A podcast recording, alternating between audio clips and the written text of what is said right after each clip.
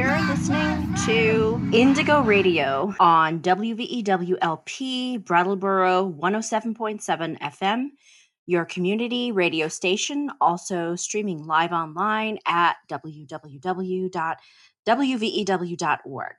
This is Indigo Radio, deepening understanding, making connections. We're on the air every Sunday at noon, or you can catch us on SoundCloud or iTunes podcast.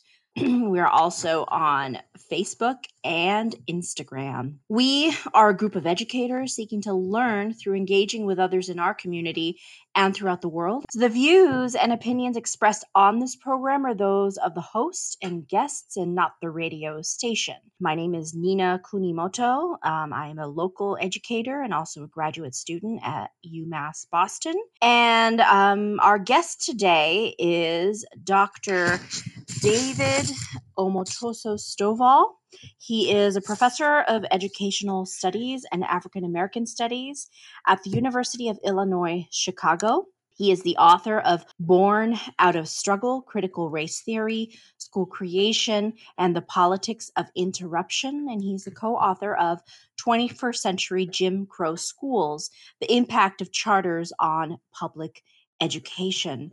So, um, Dr. Stovall and I uh, spend the hour talking about um, abolition and um, what does black white solidarity mean. Uh, we talk about education uh, and also about youth rising up during this time. And I also have him reflect on two uprisings uh, which he experienced and wrote about. Stay tuned and we're gonna ease into the show with um, August Greene featuring Brandy, Optimistic.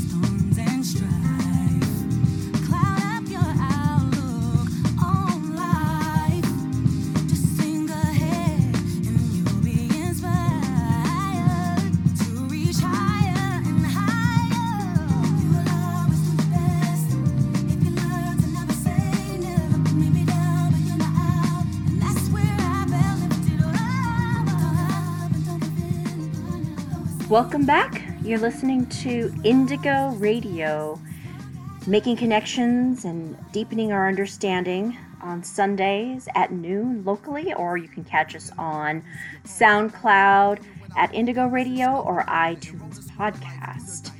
Um, you are also listening to us via the local radio station, uh, WVEW Brattleboro 107.7 FM.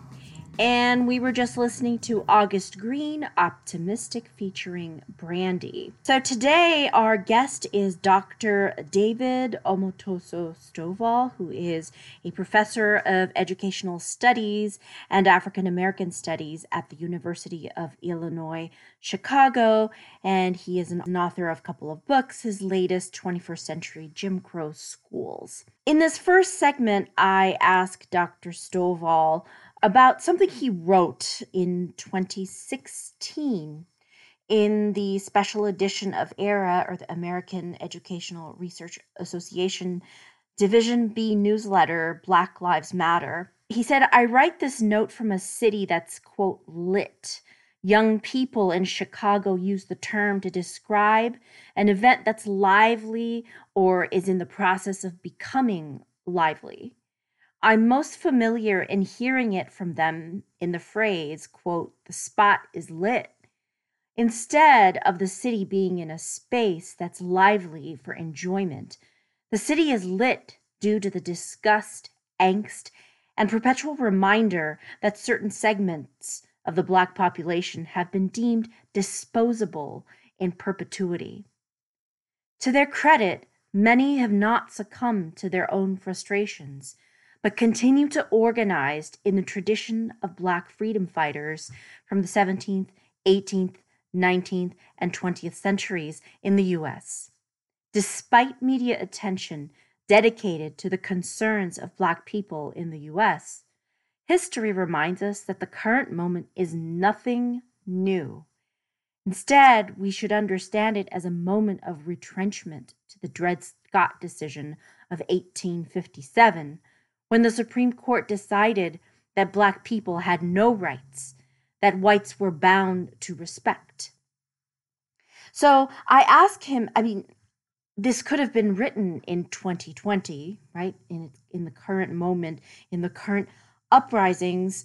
Um, and this was written in the wake of um, the murder of Laquan McDonald in uh, Chicago, which um, Dr. Stovall will go into. Um, and I also ask him about um, student involvement in the current uprisings.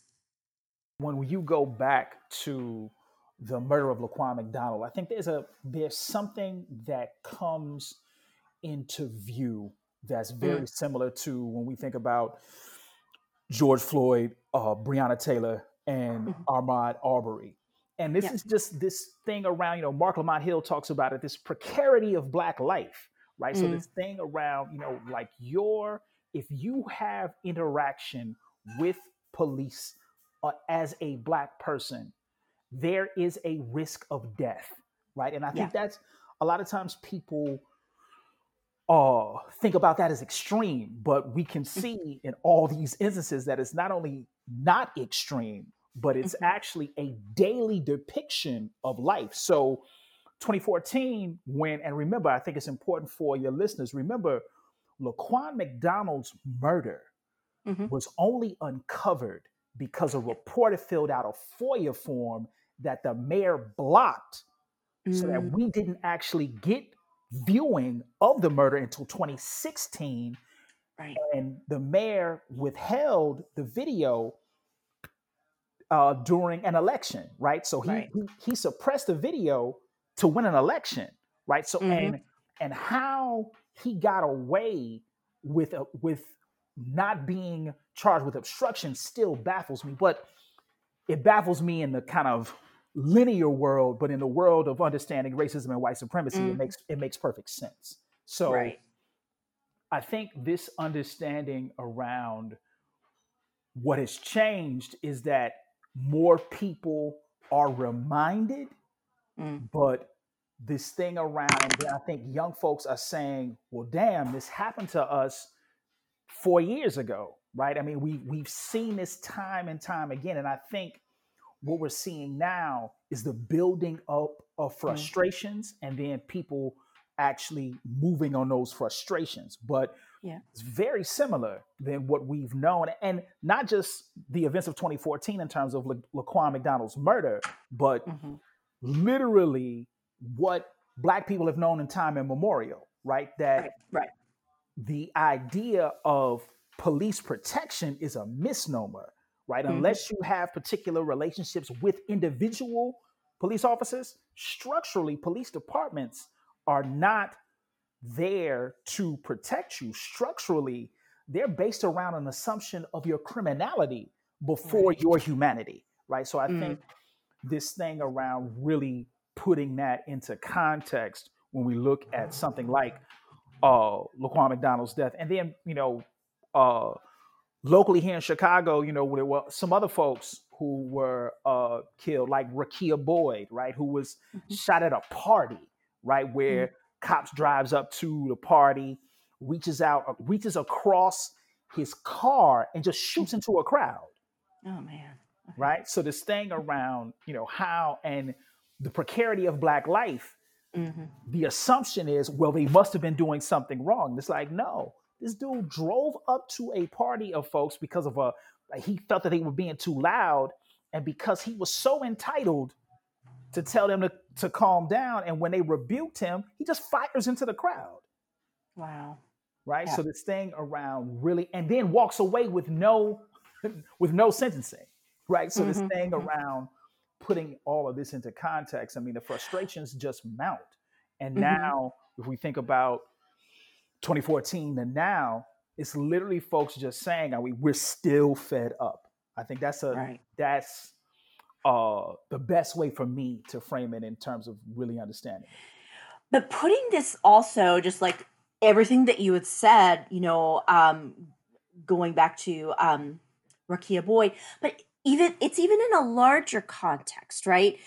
I mean, the Chicago police has a history. Just, I mean, just its own existence is anti-black it, it, mm-hmm. within the Chicago police. So I, I think like these are smaller events, even within like a larger, and then the police itself, right? It being right.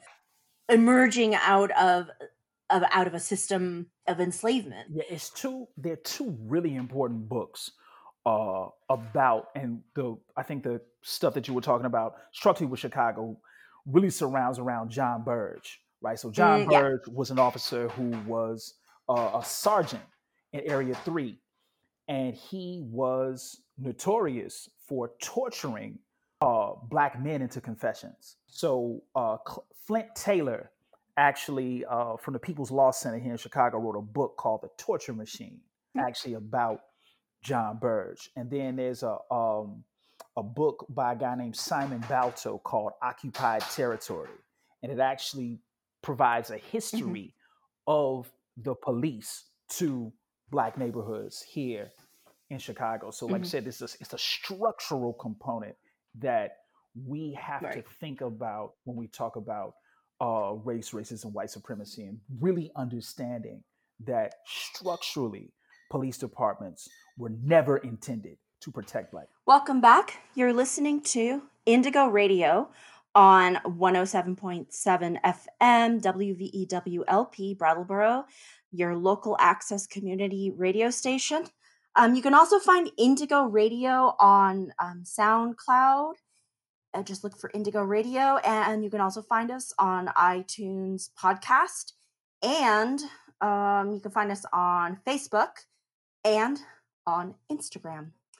Uh, my name is Nina Kunimoto, and I've been interviewing uh, Dr. David Stovall, who is professor of educational studies and African American studies at the University of Illinois in Chicago. Um, his most recent book is 21st Century Jim Crow Schools The Impact of Charters on Public Education. And I'm speaking to him today not just about education, but about the youth uprisings, um, the uprisings in Chicago uh, in 2016 and the current uprisings in 2020. And he really, in the first part, took us through what he calls um, the precarity of Black life, which is so crucial to understand when we're thinking about education and when one is a teacher in front of Black and Brown students. Um, in this next part, he takes us through um, I ask him about the youth and how crucial the youth are uh, in for the future, not only for the future, but also in creating a new society. Um, and he quoted Frantz Fanon, and he said that the youth will either fulfill their destiny or betray it. Um, I think that's a really poignant statement. Um, and you know, when we're talking about education and when we're talking about youth uprisings it, it we cannot delink it from the conversation around abolishing the police and um, on July 2nd, there was an amazing talk that was facilitated by um, Mariame Kaba on Haymarket Books.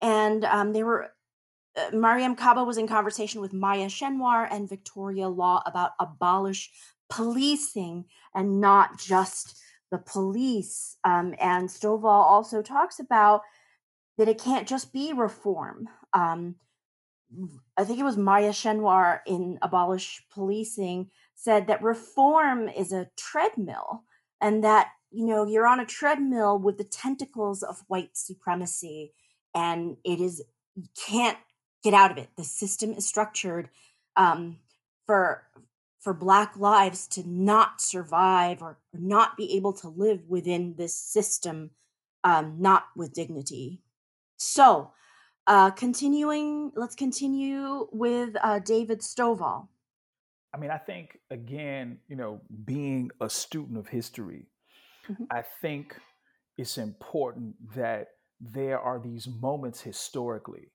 that the current moment can learn from. So I think about this moment mm-hmm. in terms of what Frantz Fanon said about mm-hmm. young people, right? They will either fulfill their destiny or betray it, right? Mm-hmm. And I think mm-hmm. this is now the moment where young people are fulfilling their destiny to say, look, if I'm going to be in this world, the way it currently exists is unacceptable. Mm-hmm. Right. And I think that's that's the critical for me, that's the critical juncture. And I mm-hmm. think young people are constantly reminding us of you can't we can't sit and be numb to this right, right.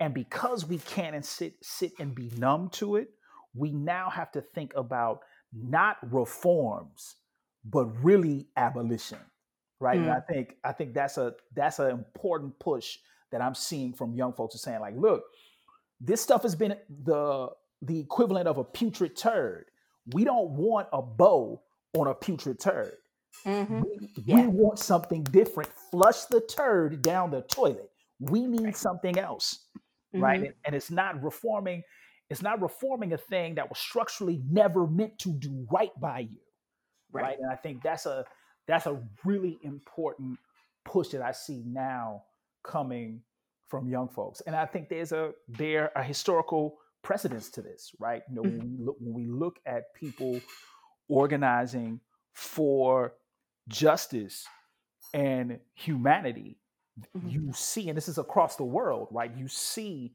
people looking to black folks in the states and how they have responded yeah. to the current moment and what they're willing to do to build things anew, right? And I think that's a really important point. So, like when we talk about this very small window that mm-hmm. we have to really kind of move on these things, I think now is an opportune moment that's fueled by young people saying, look, this current, we're not trying to reform anything. We mm-hmm. need something new. I think that's a, right. I think that's a huge contribution uh, in this current moment you know, I teach um, undergraduates mm-hmm. and I teach in a course called Global Social Problems. And, you know, I have them read Walter Rodney and, you know, mm-hmm. I make they understand what uh, police and prison abolition is. But it's, it's so interesting the immediate rejection. Like, what are you talking about?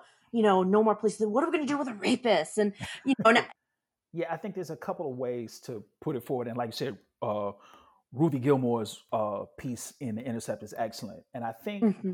another thing that to to put forward, and this is kind of the organization Critical Resistance has been mm-hmm. doing. When we talk about abolition, we're talking about abolishing the things that that get us into this moment of dehumanization, right? Mm. So the prison is only the the final space of solidifying the dehumanization. We haven't mm. talked about lack of health care, lack of mm. healthy food, lack of quality education, lack of uh, viable living wage employment, mm-hmm. lack of quality education, right? So housing, mm-hmm. housing, right? So these things, so we, these are the things that get folks closer to the carceral state. Mm-hmm. And if we look at the carceral state, if we, even if we just look at it historically, right? The prison population in the United States, and the documentary 13th does a good job around this. The prison population in the United States explodes from 1970 to 2000. right? Mm-hmm. I mean, some some spaces it, it almost increases by 700%, right? Yeah. And to other folks, I always put this to them and saying, well, if you look at any measure of crime data, and when mm-hmm. you ask police around whether or not more police prevent crime, the answer almost unequivocally is no. Mm-hmm. Right? So now when we think about this, so we know more police don't prevent crime. We know what gets folks in proximity in proximity to crimes which are largely infractions committed for survival. Mm-hmm. But yet we still have this rhetoric around bad people. So one right. thing uh, Ruthie Gilmore always says, well, let's put let's put the let's let's take into account folks who are who are there for capital murder, rape, or any any form of physical violation. Mm-hmm. That's less than 10% of the folks who are currently incarcerated. Yeah. Right. So now, so if you, you think about that, right, that's that's less than 10% of the folks who are currently incarcerated. Right. The majority of folks are incarcerated for some form of debt mm-hmm. or inability to pay bail, and now have decided that a plea bargain, which actually mm-hmm. comes with a sentence, is the best structure. Right. So when we talk about abolition, we're talking about eliminating those things that get folks to prison right? Mm-hmm. And I would even take it a little bit further, right? So when we talk about a school abolition, right? So school is very different from education. Yeah. School or schooling is this mm-hmm. process where you are rewarded for your capacity to demonstrate how well you know order and compliance and mm-hmm. how, how well you demonstrate your proximity to regurgitate the rules of whiteness. Right. Exactly. Right? Yeah. So this thing around and education being something different because education is going to have you ask questions of the mm-hmm. school. Right. right. So now when we talk about a prison abolition, it's like, look, you got something that is based on the backs of certain people that we've never addressed. I mean, from slavery to debt to the war on drugs. I mean, so mm-hmm. this this thing around so when people talk about a prison abolition, we're talking about eliminating those processes that get folks in those precarious positions. And I think that's often missed because, like I said, you have it in your classes, I have it in my classes. When I say mm. abolition, everybody's like, well, "What do you mean? You're just gonna blow up all the prisons and all the and everybody on the inside is just gonna walk a, walk freely around the world?" It's like, no, no, we have to think about that differently, and we have to think about right. what the carceral state is and how the carceral mm. state operates in the United States and how the carceral state is foundational to the United States. And I think that's that's important because you know everybody's kind of into these things around upholding quote unquote American ideals. And my question is like, well, if we look at a if the Constitution is a document written by racist slaveholders, mm-hmm. why wouldn't they reflect what's currently happening right now? Right. I mean, like, and it's again, I think, and going back to your earlier question, it's young people who are holding folks' feet to the fire and say, look, this reform thing is just mm-hmm. not it. Like, there's no yeah. way that we should be wrestling with reform. Right now is an opportunity to say, here's what we need to be doing, right? And the same goes with, you know, any questions around the defunding of the police, right? So here in Chicago, you know, Chicago Police Department accounts for 40% of the city of Chicago's budget. Mm-hmm. 40%. Right. So right. I mean like this, this close that, to half. right. I mean, so th- this type of space. So and and what's that? What's the intent behind that? Right. So right. who is being policed, surveilled, mm. detained, or what have you? All right. And I think we have to right. really think about that in a different way. And I think abolition allows us to re-envision mm-hmm. what it is that we're actually in, right, to build something new. Right. And I always like to say that, you know, people make history and mm-hmm. that we have to do the thinking as people to, as you say, re envision what could be and what is humanizing. Welcome back. You're listening to Indigo Radio on 107.7 FM, the Brattleboro Public Access Radio Station, WVEW. And we've just been listening to um, Dr. David Omotoso Stovall, who is professor of educational studies and African American studies at the University of Illinois Chicago, and he's been talking to us both about uh, to abolish policing and also, you know, the youth being in the forefront of demanding the abolishment, not just reform, as he said, but abolishing policing. And we mentioned in our conversation Dr. Ruth Wilson Gilmore she spoke with The Intercepted on June 10th, 2020. Um, is a great two part talk with Ruth Wilson Gilmore that is incredibly informative. If you really want to understand what it means to abolish the police and also abolish policing, not just the police, um, if you look up uh, on Thursday, July 2nd, 2020, um, at Haymarket Books, they uh, had a, a presentation um, facilitated by Mariame Kaba with Maya Schenwar and Victoria Law, which is also great in understanding what abolish policing means and what that means for communities and, and also goes so much into detail uh, about impact on black women and women of color, and also um, how the conservative right is latching onto the privatization of police as part of defunding the police. And I think that's an important conversation and an important thing to watch out for and to think about um, when we're thinking about abolishing the police.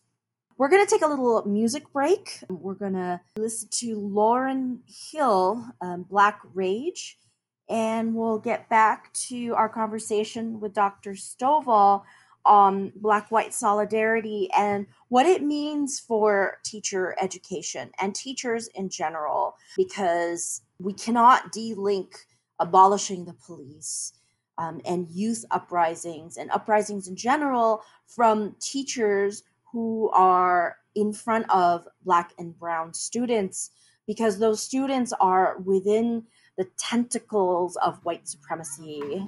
Um, so let's uh, take a little break with Lauryn Hill.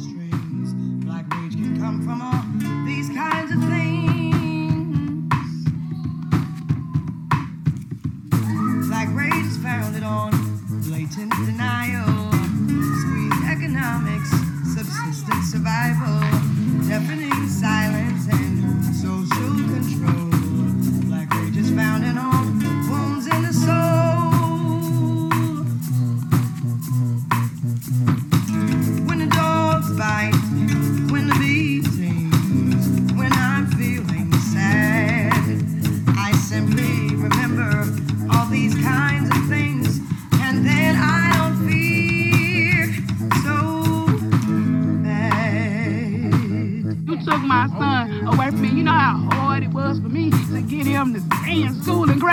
complaining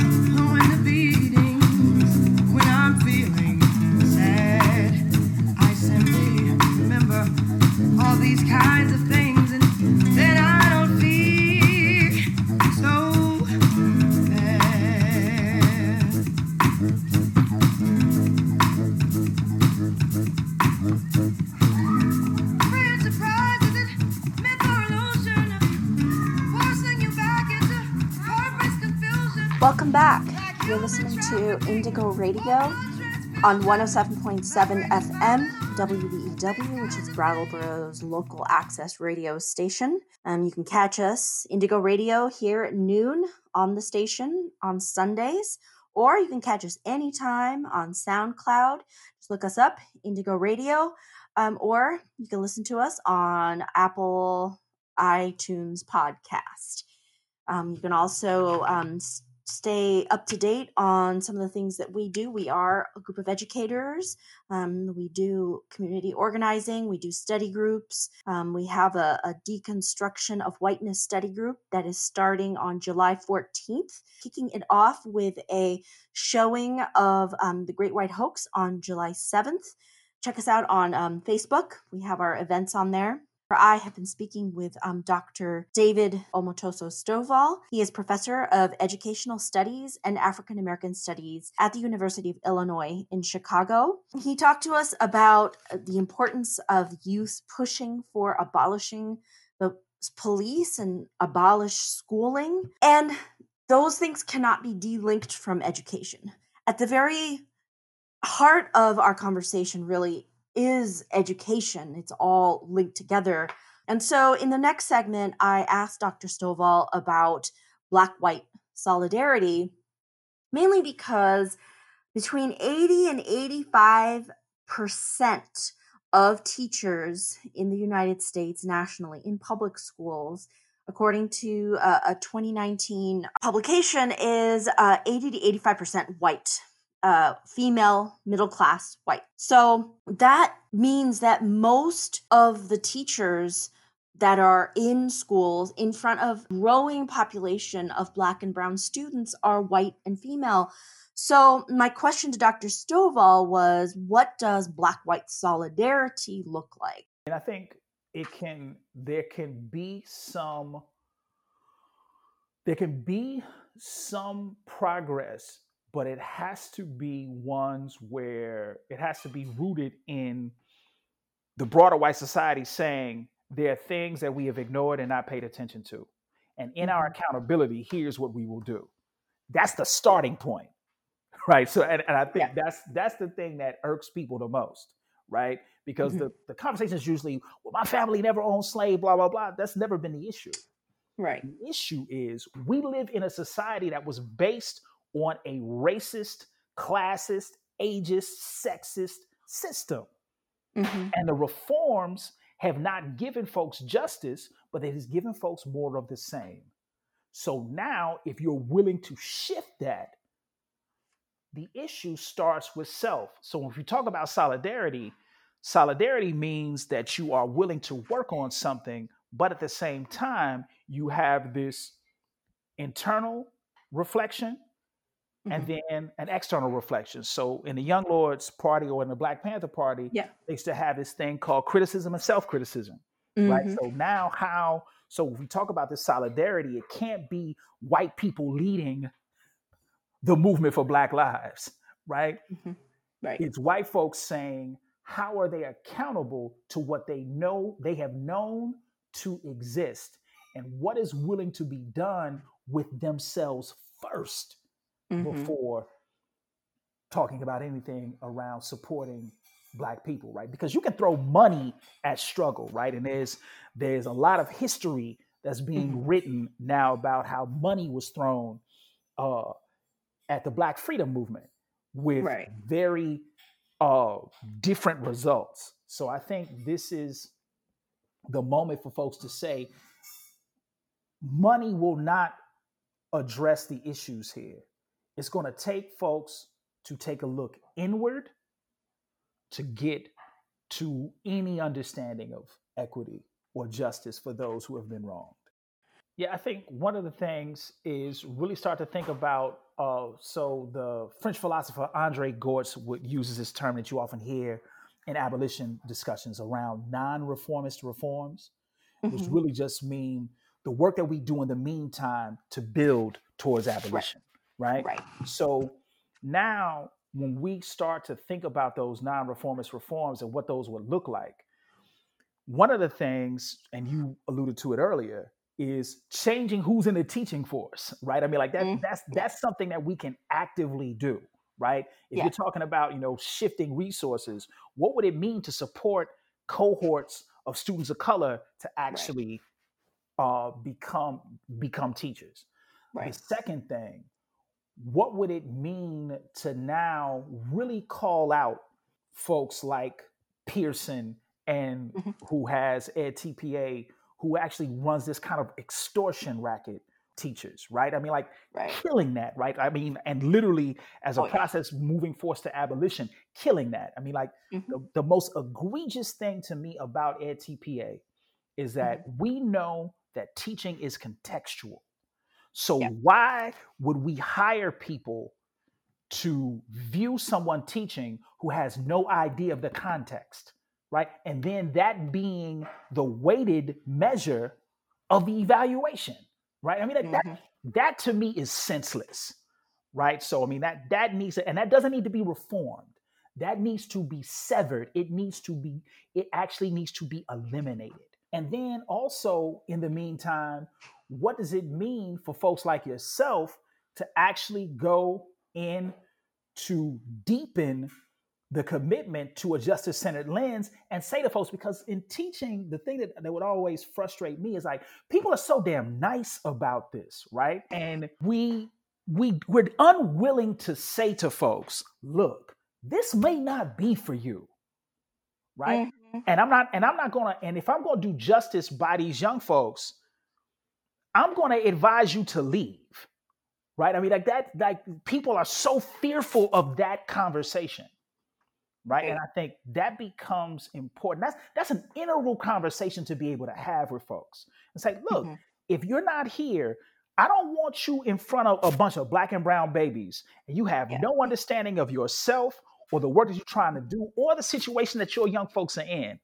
I do Mhm. not need you here, right? In fact, it will do me better that you're not here, right? So I think this thing around, and I, and then the other part of that is getting folks there who understand that, right? Right. And I think another thing around the meantime, in the meantime, is getting folks out of this savior complex, right? Right. If you think you are here to save black and brown babies, please leave Mhm. right i mean like that that thing around like i would always come to folks you know the first thing you say if i if i hear anyone say well, i, I want to teach because i just love kids nah mm-mm. that's that that can't that can't be the that can't be the commitment here right that's a that's the that's the commitment if all things are equal but you are in a fight for justice, right? You're in a fight. So, how will you demonstrate solidarity in your fight to support young people's claim of their humanity, right? I mean, Mhm. and, and I think we miss Gloria Ladson Billings would always, always reminds us of the deeply intent, the the deeply political intention of teaching, right? And I think we, you know, in a lot of teacher ed programs, a lot of teacher prep programs, we run away from that, right? We want to make it this nice thing that's still around order compliance and Mhm. then productive citizenry. Right. Now, a critical, a critical question, you know, that you know, when you start to engage folks with critical questions, then young people will respond and say, "Well, look, does this place even need to exist?" Right, Mhm. and, and I think that's what we fear. Right, and I think this is important for folks to enter the conversations there. Right, not looking at it, not looking at it as building up to it, but starting there. Right, like Mhm. day one right in the preparation of teachers look here's here's what we're going to be doing if you're not down with this this spot is not for you Mhm. right and i think just being intentional about stating that right and i think a lot of times Right. we get into this backpedaling and the backpedaling just gives us more of the same i think again i think i see young people as fulfilling their destiny I think the most important work will be when the dust settles in Mhm. terms of, you know, organizers always talk about the most important time is the time between protests. Mm-hmm. And the protest is to awaken folks. But now the protest is also the reminder of the work to be done. Good point. And yeah. I and I think that, you know, as folks are weary and tired, mm-hmm. we have to be explicit and intentional around the ways that we are able to replenish ourselves. Yeah. And I think that has to be part of our liberation condition, right? Mm. The justice condition has to include how we replenish ourselves.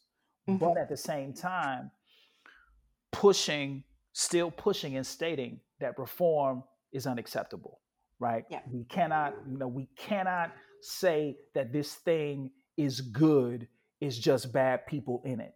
The whole thing is bad. And we mm-hmm. need to think about the ways we need to learn from people who have operated fugitively in yeah. those spaces to remind of, of, of what is what. Because, like the thing I always say is, we know though we've had those good teachers in our lives, those good teachers were very little had very little concern about schooling, mm-hmm. right? In fact, a lot of those good teachers were often in trouble with administration because of what they were doing. Right. So now I think we can learn from them in terms of moving towards abolition and mm. thinking about what our work can look like. So, and just something to end on, we can think about the elimination of high stakes standardized testing. We right. can literally engage getting rid of grades and weighted systems, right? University of California's system just got rid of the ACT and SAT as a requirement. Mm-hmm. Yep. Right? No one has died because of their inability to take a standardized test. Yep. Right? So now, if we understand those things to be true, then our most radical visions of what education look like, we now have a window to enact mm-hmm. those spaces.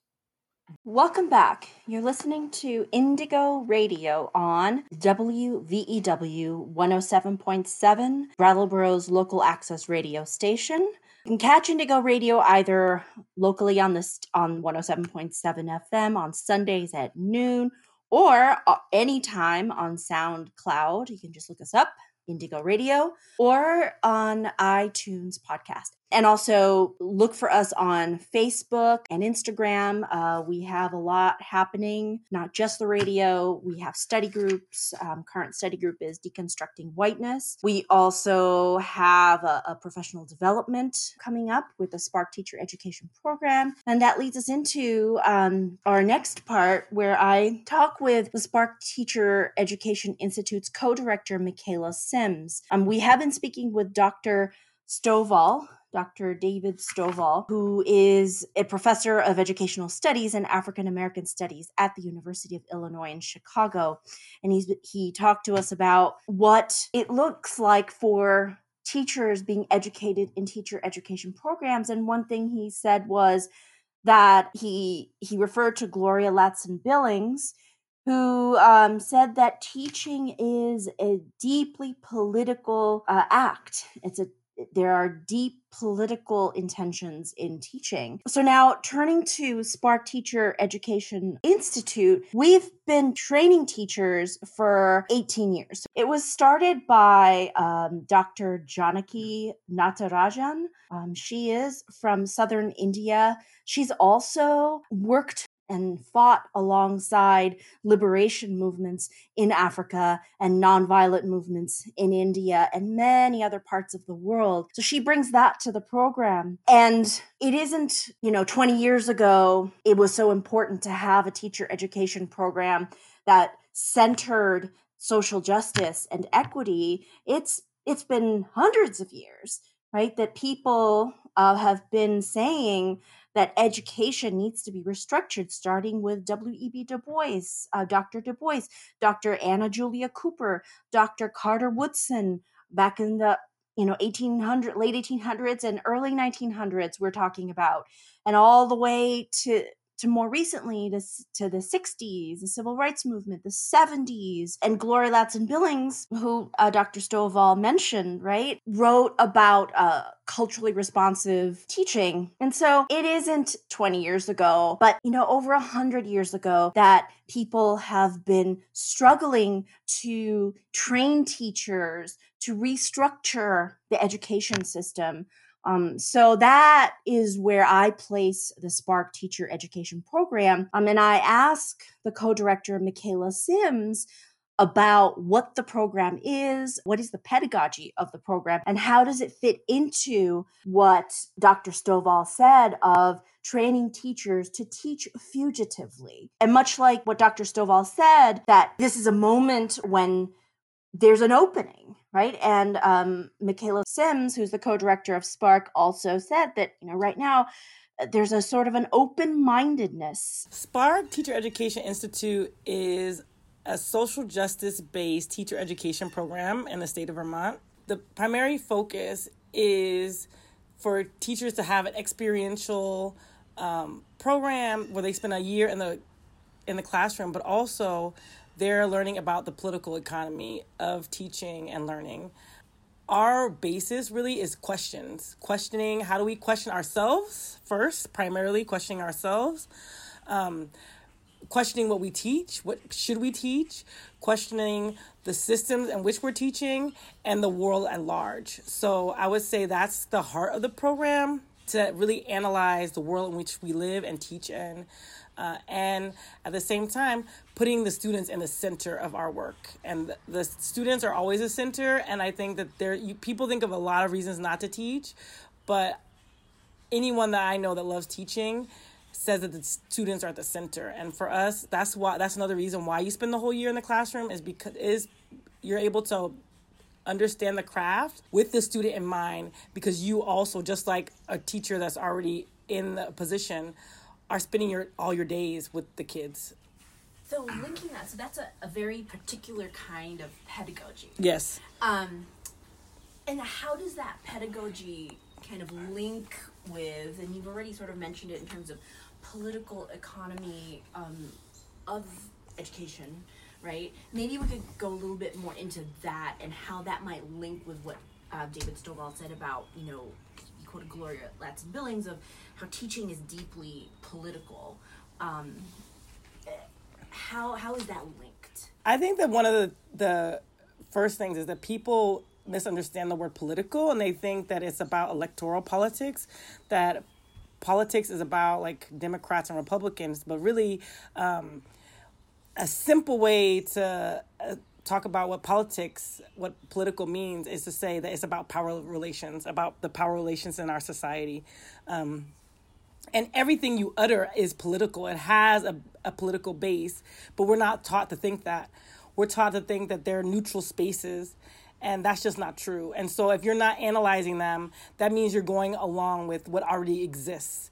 And we're about questioning what exists and and deciding. And some people may decide, even after the program, that they do want to go along with the the status quo or life as it is because that, that behooves them.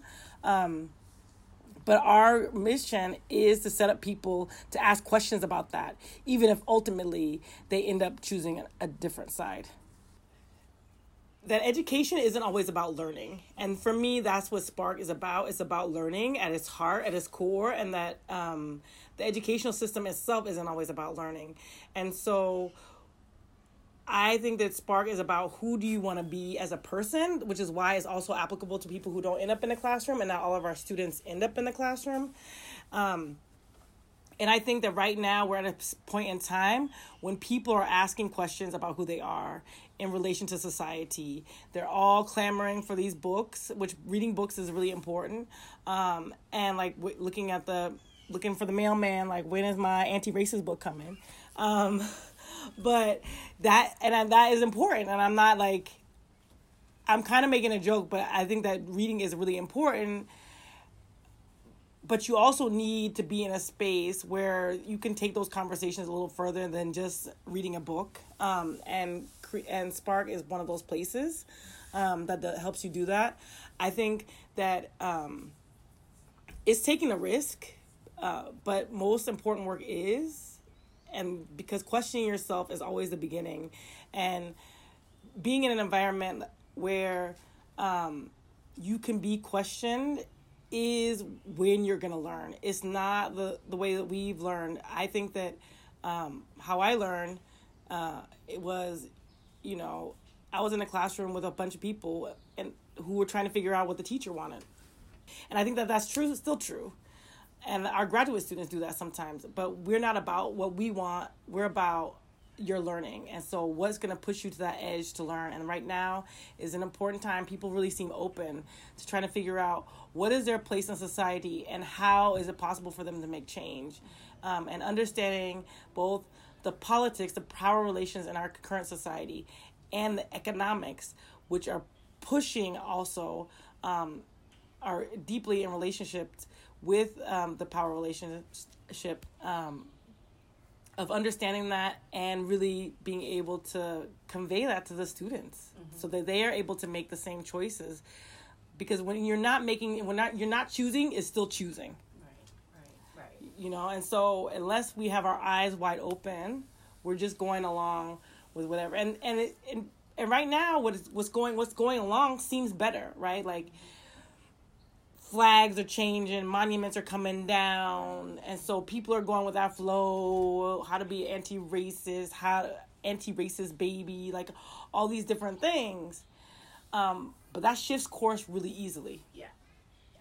And so, what road do you want to be on? Mm-hmm. Mm-hmm. When, For the long run. Yeah, long exactly. And, right. and not just right now, but like as things go forward and as things shift and people are not don't have their eyes on equity, mm-hmm. where where are you going to be? Welcome back. That was Michaela Sims, who I interviewed. She is co director of Spark Teacher Education Institute. You're listening to Indigo Radio on WVEW 107.7 FM. Where are you going to be in the long road, the long view? Where are we going to be? And I really appreciated what Dr. Stovall said about the protests tell us the work that we need to do. And the real work happens in between the protests. It's the unglamorous work that we do day to day in the schools, outside of schools, I'd like to uh, point the listeners now to two things. One is Spark is having a professional development. It is really a, a teacher inquiry. It's more of an inquiry model which goes in line with our pedagogy um, rather than someone telling you what's up or telling you what to do or what is. Our Professional development um, starts in July. It is uh, eight hours on meeting on Zoom and seven hours work outside of Zoom. We have three strands. One is early education, another is humanities, uh, and another is STEM. Um, we have uh, Atasi Das, who is a PhD candidate at CUNY, who's working specifically on uh, critical numeracy.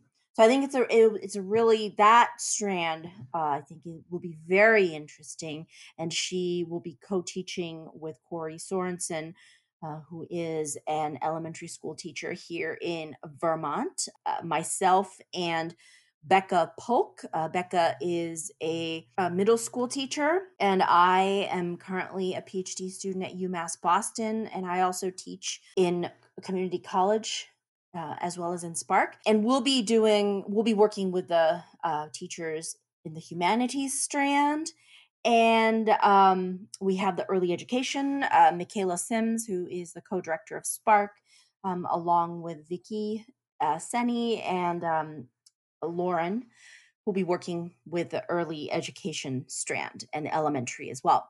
So we have three strands. Um, we're going to kick off the professional development with the reading uh, Letter to a Teacher by James Baldwin. So we have this professional development. For more information, please email us at Spark Teacher Ed VT. So Spark is S P A R K Teacher Ed VT at gmail.com. Uh, for more information on the pricing of the professional development, and we also have a form that uh, you'll fill out. Uh, the other portion is we will be having a, a informational session over Zoom on Monday, July 13th and Monday, July 27th at 1 o'clock Eastern Standard Time um, over Zoom. If you're interested in the Spark Teacher Education Institute informational session, please also email uh, sparkteacheredvt at gmail.com for the Zoom link. Um, and we are going to uh, end this show with a really amazing Peace and love. voice. How y'all feel?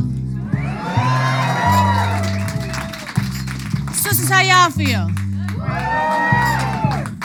Brothers, y'all all right? Well, my name is Erykah Badu, also known as Badula Oblongata, also known as Cerebellum, also known as Sheol, also known as Manuela Maria Mexico, also known as Fat Belly Bella. Yeah. And welcome to the Tiny Desk by way of Apple Tree Cafe. I'll be your host this evening. On bass, we got Brother B. We got Kenneth on sax. We got Keon on trumpet. Dwayne Kerr on flute.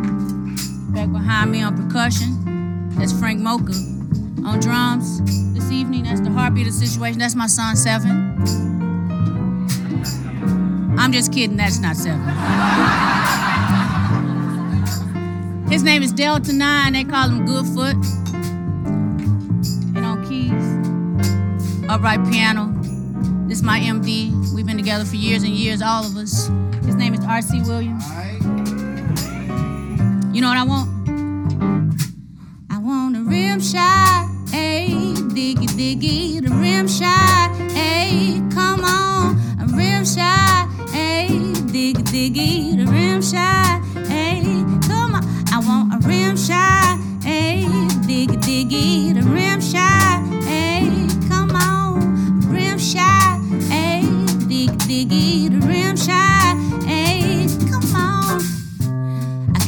hear the band today.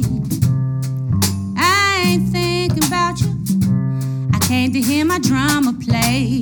Boom, clack, boom, clack.